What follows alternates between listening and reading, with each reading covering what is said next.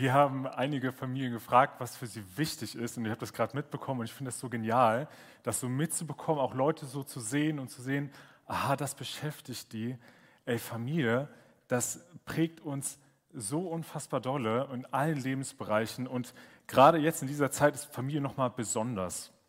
Und ich habe mir überlegt, boah, wenn man über Familie redet, was habe ich denn zu diesem Thema zu sagen? Ich habe die Predigt übernommen, relativ spontan und habe erst mal gedacht, boah, ich bin ja gar kein Vater und ich habe keine Kinder, was soll ich denn dazu sagen? Und dann ist es so in der Vorbereitung immer mehr in mir so gekommen, ja, ich habe zwar keine Kinder, aber ich bin Kind. Ich habe drei Geschwister, ich habe zwei Eltern, ich habe ähm, Oma ähm, und noch eine andere Oma und man wächst da drin auf und Beziehung da drin zu leben, das ist manchmal gar nicht so einfach. Ich finde es cool, dass durch die Videos so ein bisschen rübergekommen ist, dass das eigentlich was total Schönes ist. Ähm, aber ich habe ähm, selber mitbekommen, dass es auch Zeiten gibt, wo das nicht so einfach ist. Und ich bekomme das auch in unserer Jugend mit.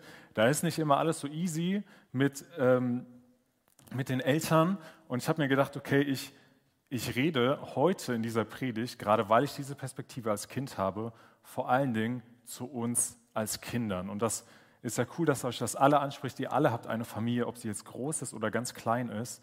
Ähm, und wie können wir da drin Beziehung weise leben?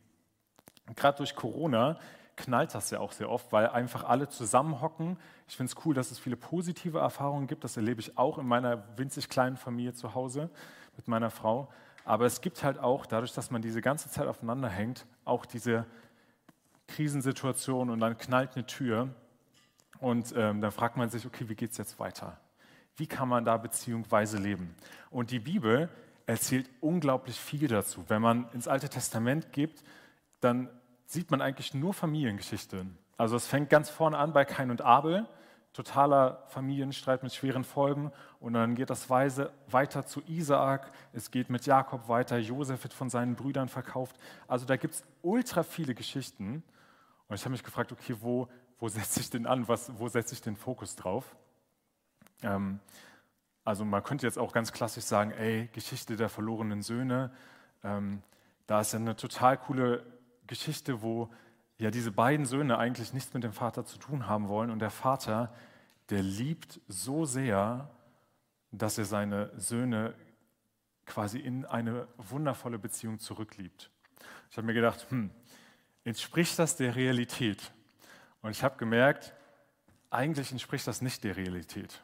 Also in der Realität ist es ja nicht so, dass wir fehlerhafte Kinder sind und unsere Eltern sind die perfekten Heiligen, die uns zu aller Zeit lieben, die immer die richtigen Entscheidungen treffen. Das ist einfach nicht so. In Familien begegnen sich fehlerhafte Menschen und fehlerhafte Menschen, die verletzen sich gegenseitig. Die sind verletzt und sie verletzen. Und deswegen kracht es in Familien. Also es wäre super einfach zu sagen, ey, wir gehen ins Alte Testament, zehn Gebote, ne, ihr sollt eure ähm, Eltern ehren, Predigt fertig, top. Aber das ist ja nicht so. Also es ist ja nicht alles gut und es knallt und es ist schwierig. Und wie man da beziehungsweise lebt, das ist gar nicht so einfach. Aber gerade weil diese Beziehung ja so unglaublich prägt, ist sie Gott, glaube ich, auch richtig wichtig. Und ich möchte euch in eine Bibelstelle mit hineinnehmen aus dem Neuen Testament, wo es um dieses Gebot geht. Und ich fange mal an vorzulesen aus Epheser 6. Ähm, und da heißt es, ihr Kinder, gehorcht euren Eltern. So möchte es der Herr, dem ihr gehört. So ist es gut und richtig. Ehre deinen Vater und deine Mutter das ist das erste Gebot, das mit einer Zusage verbunden ist. Mit der Zusage, dann wird es dir gut gehen und du wirst lange auf dieser Erde leben. Und jetzt könnte man sagen, ha, genau, ne, ihr Kinder, hört mal auf eure Eltern, ehrt die mal, easy.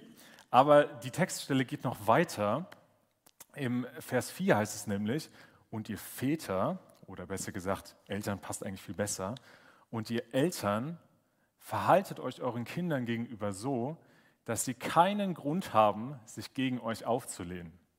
erzieht sie mit der nötigen Zurechtweisung und Ermahnung, wie der Herr es tut. Und das finde ich cool, wie Paulus das hier so ausführt und sagt, ey, das ist halt nicht nur so, dass die Kinder gefälligst ihre Eltern ehren sollen und da ist so ein Druck dahinter, sondern es ist was Beidseitiges. Familie ist was Beidseitiges. Also wenn eure Eltern das nächste Mal diese Bibelstelle hervornehmt, dann könnt ihr sie auf den Vers 4 hinweisen. Das ist was Beidseitiges. Und ich habe mich gefragt, wie können wir als Kinder unserer Verantwortung und auch Paulus Anspruch eigentlich gerecht werden? Das ist ein krasser Anspruch. Also seine Eltern ehren. Was heißt das eigentlich? Was heißt es, seine Eltern zu ehren? Wenn wir ähm, in, also ich nehme euch jetzt mal so ein bisschen mit, wenn wir in dieses Wort hineingucken, ehren, dann kann man das so am ehesten übersetzen mit Gewicht, mit so einer gewissen Schwere. Ja, das kommt ja aus dem Alten Testament, dieses Wort. Und wenn man das auf Beziehung überträgt, dann heißt es so viel wie, ähm, eine Person gibt einer anderen Person Bedeutung für das eigene Leben. Die Worte der anderen Person haben Gewicht in meinem Leben. Ja, ganz praktisch. Du hast Gewicht, das, was du sagst, hat Gewicht. Und wenn ich meine Eltern ehre, dann drücke ich ihnen das gegenüber aus. Ihr seid wichtig für mich. Ihr habt in meinem Leben eine große Bedeutung. Ich verdanke euch viel und ich gebe euch Gewicht in meinem Leben. Ich will das mal so ein bisschen veranschaulichen. Gegenüber von meiner Wohnung, da hatten wir einen Spielplatz und da hatten wir auch eine Wippe. Und ähm, wenn wir da gespielt haben und gewippt haben, dann gab es so ein kleines Spiel. Und zwar wir größeren Kids, wir konnten uns ganz hinten auf die Wippe setzen. Und wenn dann die kleineren Kids dabei waren, dann sind die quasi hochgegangen mit der Wippe und konnten nicht mehr von sich aus runter. Ne? Hebelgesetz, Schule, ähm, je, je, weiter man entfernt ist, desto eher ähm, und desto schwerer wird man. Und wir haben das folgendermaßen genannt. Wir haben gesagt, wir lassen den Typen da oben verhungern. Ja? Und ähm, der oben konnte nichts machen, außer vielleicht runterspringen und er war da oben gefangen. Und ich glaube, genau so gehen wir manchmal in unserer Familie miteinander um. Also es ist möglich zu sagen, ich gebe meinen Eltern kein Gewicht und ich lasse sie da oben verhungern auf der Wippe. Ähm, ganz praktisch, in meiner Familie war es so, meine Eltern haben relativ früh, als ich ganz klein war, gebaut. Ähm, die waren vorher viel umgezogen und dann haben sie irgendwann gebaut. Und mitten in dieser ähm, Bauphase ist irgendwann die äh, Baufirma pleite gegangen. Und deswegen sind wir in ein relativ unfertiges Haus eingezogen und in meiner gesamten Kindheit hat äh, mein Papa immer wieder gebaut, Sachen fertiggestellt ähm, und viel gewerkelt. Der war sehr praktisch unterwegs. Und dadurch, dass ich ähm, drei Schwestern habe und der einzige Junge war, war ich immer derjenige, der dann mit hämmern musste, in der Werkstatt was machen musste, im Garten helfen musste. Also diese praktischen Sachen, ihr kennt das. Und ich hatte absolut keine Lust darauf. Also sehr, sehr oft, manchmal ging das, aber in der meisten Zeit hatte ich einfach keinen Bock und ich hatte auch so ein bisschen zwei linke Hände. Also was habe ich gemacht bei meinem Vater? Der hat mich in die Werkstatt mitgenommen und ich habe dann einfach so lange alles falsch gemacht, bis er sehr genervt war und dann meinte er irgendwann, okay, ähm, pass auf, ich mache das hier alleine fertig, du darfst auf dein Zimmer gehen und ich durfte chillen. Und äh, mein Vater konnte mir noch so viel zeigen, noch so viel erklären und beibringen, ich habe ihn auf dieser Wippe verhungern lassen. Ich habe seinen Worten kein Gewicht gegeben und in diesem Punkt habe ich ihn, glaube ich, auch nicht geehrt. Und das sind so Situationen, wo man merkt, ja, ich kann ganz einfach meine Eltern verhungern lassen. Oben auf der Wippe, geht ganz einfach. Da gibt es Strategien und ich glaube, unsere Jugendlichen kennen ganz genau die wunden Punkte unserer Eltern. Und ihr kennt das auch. Ähm, wie machen wir das jetzt, unsere Eltern ehren? Wie geht das? Ich möchte das heute an drei Punkten praktisch machen. Und der erste Punkt, wenn man Ehren und Gewicht geben, praktisch leben will, ähm, ist Liebe. glaube, wir kommen an der Liebe nicht drumrum. Wenn wir Menschen Gewicht geben in unserem Leben, dann braucht es da Liebe und Zuneigung. Und wenn wir das ausdrücken wollen, dann ist es am einfachsten, wenn wir Interesse zeigen, wenn wir unsere Erfahrungen mit ihnen teilen. Also, ähm, wenn du deine Eltern ehren willst, dann drücke ihnen Liebe gegenüber aus. Zeige Interesse. Teile vielleicht dein eigenes Leben mit deinen Eltern. Ähm, das geht nur bis zu einem gewissen Limit, gerade wenn wir noch bei unseren Eltern zu Hause leben. Ähm, du wirst nicht Best Friends mit deinen Eltern. Das geht auch nicht, da ist irgendwie eine Rolle kaputt. Ähm, aber deinen Eltern gegenüber Interesse zeigen, das geht. Was beschäftigt deine Eltern vielleicht? Was geht in ihrem Leben ab, wenn du erwachsen bist und ähm, ja, vielleicht mit deinen Eltern manchmal unterwegs bist, drücke ihnen Interesse gegenüber aus. Ehre sie. Zeige, dass sie Bedeutung haben in deinem Leben. Ein zweites praktisches Ding, was ich super wichtig finde und was man eigentlich auch lernt in einer Familie, ähm, das ist das Entgegenkommen. Ich komme meinen Eltern entgegen. Also natürlich gibt es Streit in einer Familie und natürlich knallen da die Türen. Das war bei mir so, das ist bei euch wahrscheinlich auch oft so, wenn ihr euch zurückerinnert oder vielleicht ist es gerade aktuell so. Aber das Entscheidende ist, was passiert nach dem Türknallen. Was passiert danach? Und gibt es da Versöhnung oder gibt es da zwei Parteien, die einfach ständig nicht miteinander klarkommen? komme deinen Eltern entgegen. Und das Wichtigste dabei, finde ich, ist, ich unterstelle meinen Eltern Gutes. Ich glaube, dass meine Eltern es gut mit mir meinen. Und das führt mich zu diesem dritten praktischen Punkt. Ähm, ich respektiere meine Eltern, gerade weil ich ihnen Gutes unterstelle. Ich glaube, dass meine Eltern es zumindest versucht haben, mich gut zu prägen. Ich, ich vermute, ich unterstelle ihnen, dass sie so weit, wie es ihnen möglich war, mich gut geprägt haben, dass sie meinen Charakter stärken wollten, dass sie mir einen guten Rahmen geben wollten, dass ich mich selbstständig mache, dass ich mich gut entwickle. Und ich unterstelle meinen Eltern, ich versuche meinen Eltern zu unterstellen, dass selbst wenn ich Ungerechtigkeit erlebt habe, dass sie es gut gemeint haben. Und ein zweiter praktischer Punkt bei diesem, bei diesem Respektieren ist, ich erkenne an, dass meine Eltern meine Unterstützung nötig haben. Und das kann, wenn du bei deinen Eltern lebst, ganz einfach heißen, okay, meine Eltern brauchen meine Unterstützung im Haushalt, vielleicht im Garten, vielleicht in der Werkstatt, vielleicht beim Rasenmähen, was ganz praktisch ist. Ähm, und das zieht sich weiter. Selbst wenn du alleine wohnst und schon eine eigene Familie hast und an deine Eltern denkst, irgendwann werden deine Eltern unselbstständiger und sie brauchen deine Unterstützung. Gestern hat mich meine Mama angerufen und meinte, ey, Jonathan, ähm, also wie mache ich denn jetzt mein CD-ROM-Fach auf? Und das ist so ein, so ein ganz praktischer Punkt, wo ich meine Eltern unterstützen kann.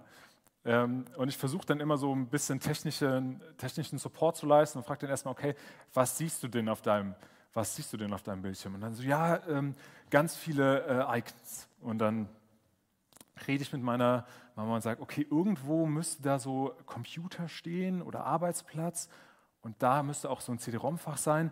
Und dann ähm, ist erstmal ganz lange Zeit nichts. dann hat sie es irgendwann so, ja, ja, ich habe es ich hab's gefunden. Und dann gehe ich mit ihr so dich selbst durch, ja, dann musst du da rechts klicken drauf und irgendwann so nach einer halben Stunde ist das dann gegessen. Ja. Das ist ein ganz praktischer Auswuchs von Respekt und von Unterstützung. Deine Eltern brauchen deine Unterstützung. Und ich weiß nicht, wie es mir geht, wenn ich 70 bin, vielleicht kann ich dann gar nicht mehr reden oder ich bin im Rollstuhl und so. Ich würde mich freuen, wenn meine Kinder mich unterstützen, wenn sie diesen Respekt äh, mir gegenüber ausdrücken, wenn sie mir Zeit schenken. Und dann wird auch diese Verheißung, die Gott in diesen Bibelabschnitt reinsteckt, wahr. Warum verheißt uns Gott hier überhaupt was? Das ist das einzige Gebot im Alten Testament, wo Gott direkt dran knüpft, ey, wenn du deine Eltern ehrst, dann wirst du lange leben. Ähm, wie ist das gemeint? Heißt das, wenn ich meine Eltern ehre, dann werde ich erst 100 Jahre alt? Ähm, oder wenn ich meine Leute, wenn ich meine Eltern hasse, werde ich dann irgendwie so mit 50 sterben? Was, was heißt das praktisch? Ich glaube, wenn wir das Alte Testament zurücksehen, dann ist das was ganz Praktisches. Damals in der dortigen Kultur, da gab es keinen Sozialstaat, da gab es keine Rentenversicherung, keine Krankenversicherung, ähm, ja, kein, kein vernünftiges Gehalt von deinem Arbeitgeber, sondern da gab es eine Familie und wenn du älter wurdest, dann haben sich deine, ja, deine Kinder um dich gekümmert und nur so hattest du die Chance, alt zu werden, weil irgendwann konntest du nicht mehr für deinen eigenen Lebensunterhalt sorgen.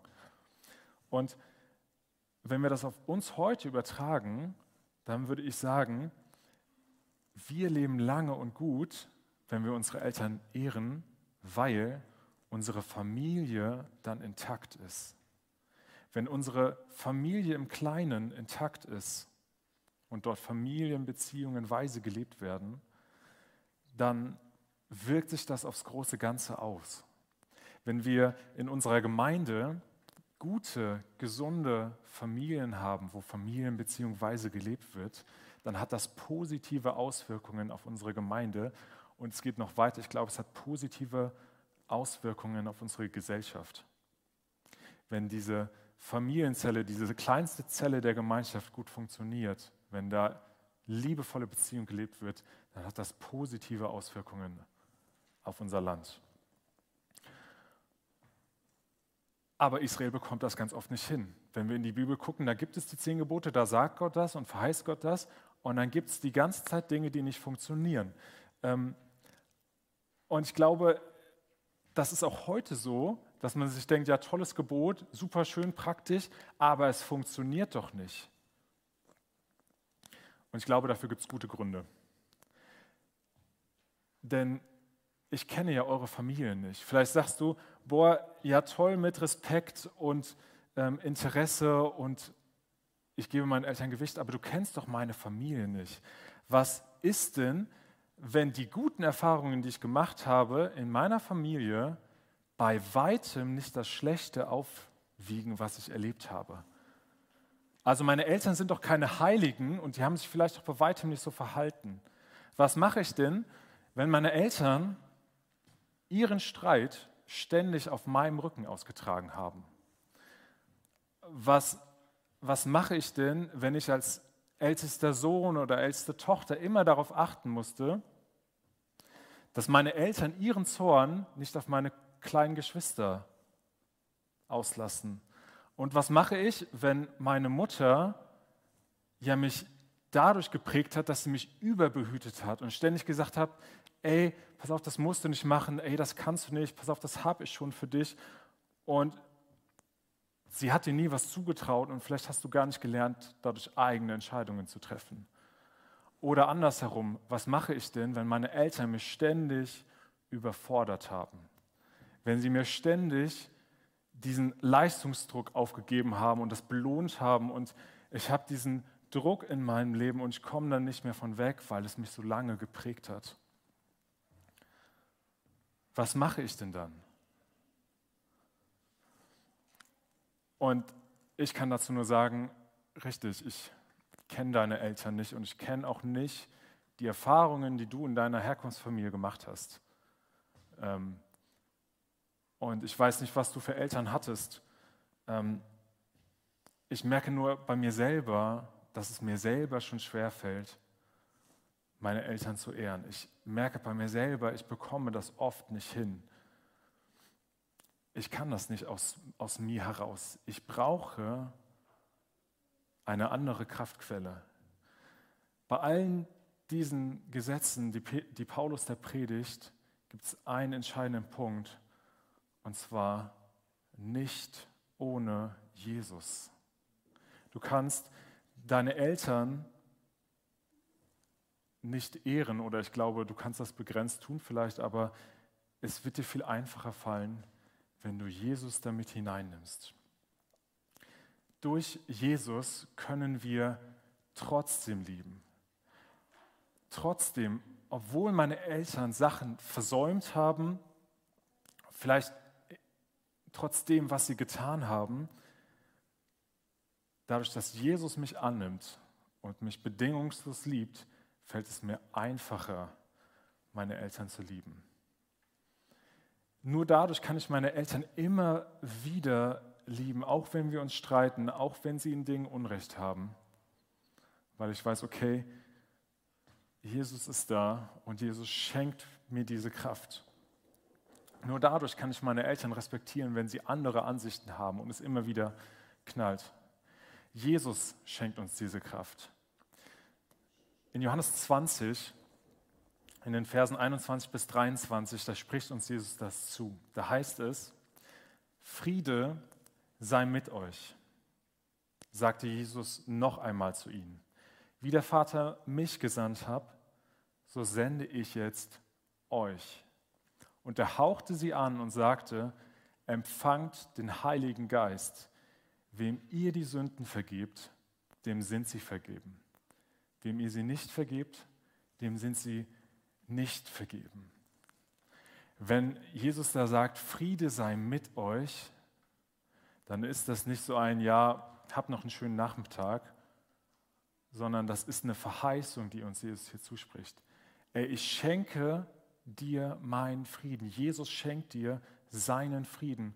Und was er darüber hinaus schenkt, er schenkt dir seinen Heiligen Geist, der in dir lebt. Und dieser Heilige Geist ist eine Kraftquelle, ist eine Liebesquelle, auf die du Anspruch hast. Wem ihr die Sünden vergebt, dem sind sie vergeben.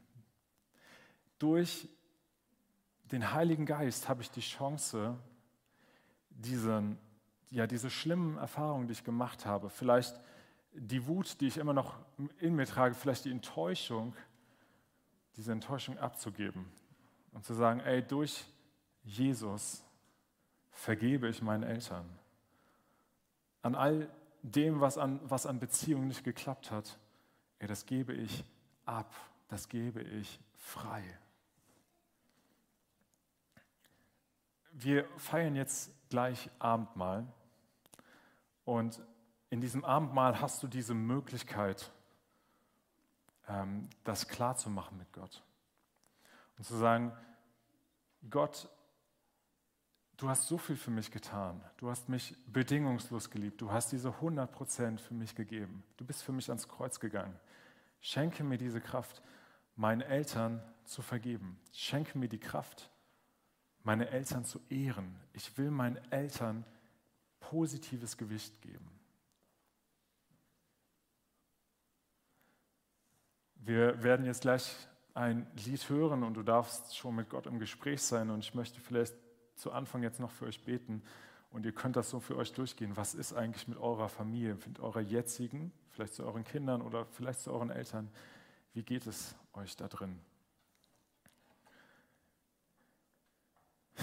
Jesus, das ist ein krasser Anspruch, den du da auflegst, dass wir unsere Eltern ehren sollen, dass wir ihnen Gewicht geben, positives Gewicht. Du siehst, wo das nicht funktioniert, wo ähm, Dinge falsch laufen, wo Streit ist, wo auch berechtigterweise Wut ist oder Enttäuschung oder Traurigkeit. Und doch haben wir eine Sehnsucht, diese Beziehung weise zu leben. Du hast alles für uns gegeben. Du liebst uns bedingungslos und du schenkst uns deinen Heiligen Geist, damit wir Frieden haben, damit uns Friede erfüllt. Und ich bitte dich, dass dieser Friede uns tatsächlich erfüllt, dass das Wirklichkeit wird.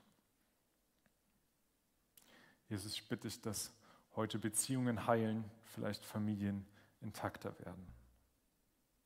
Schenke uns das. Amen.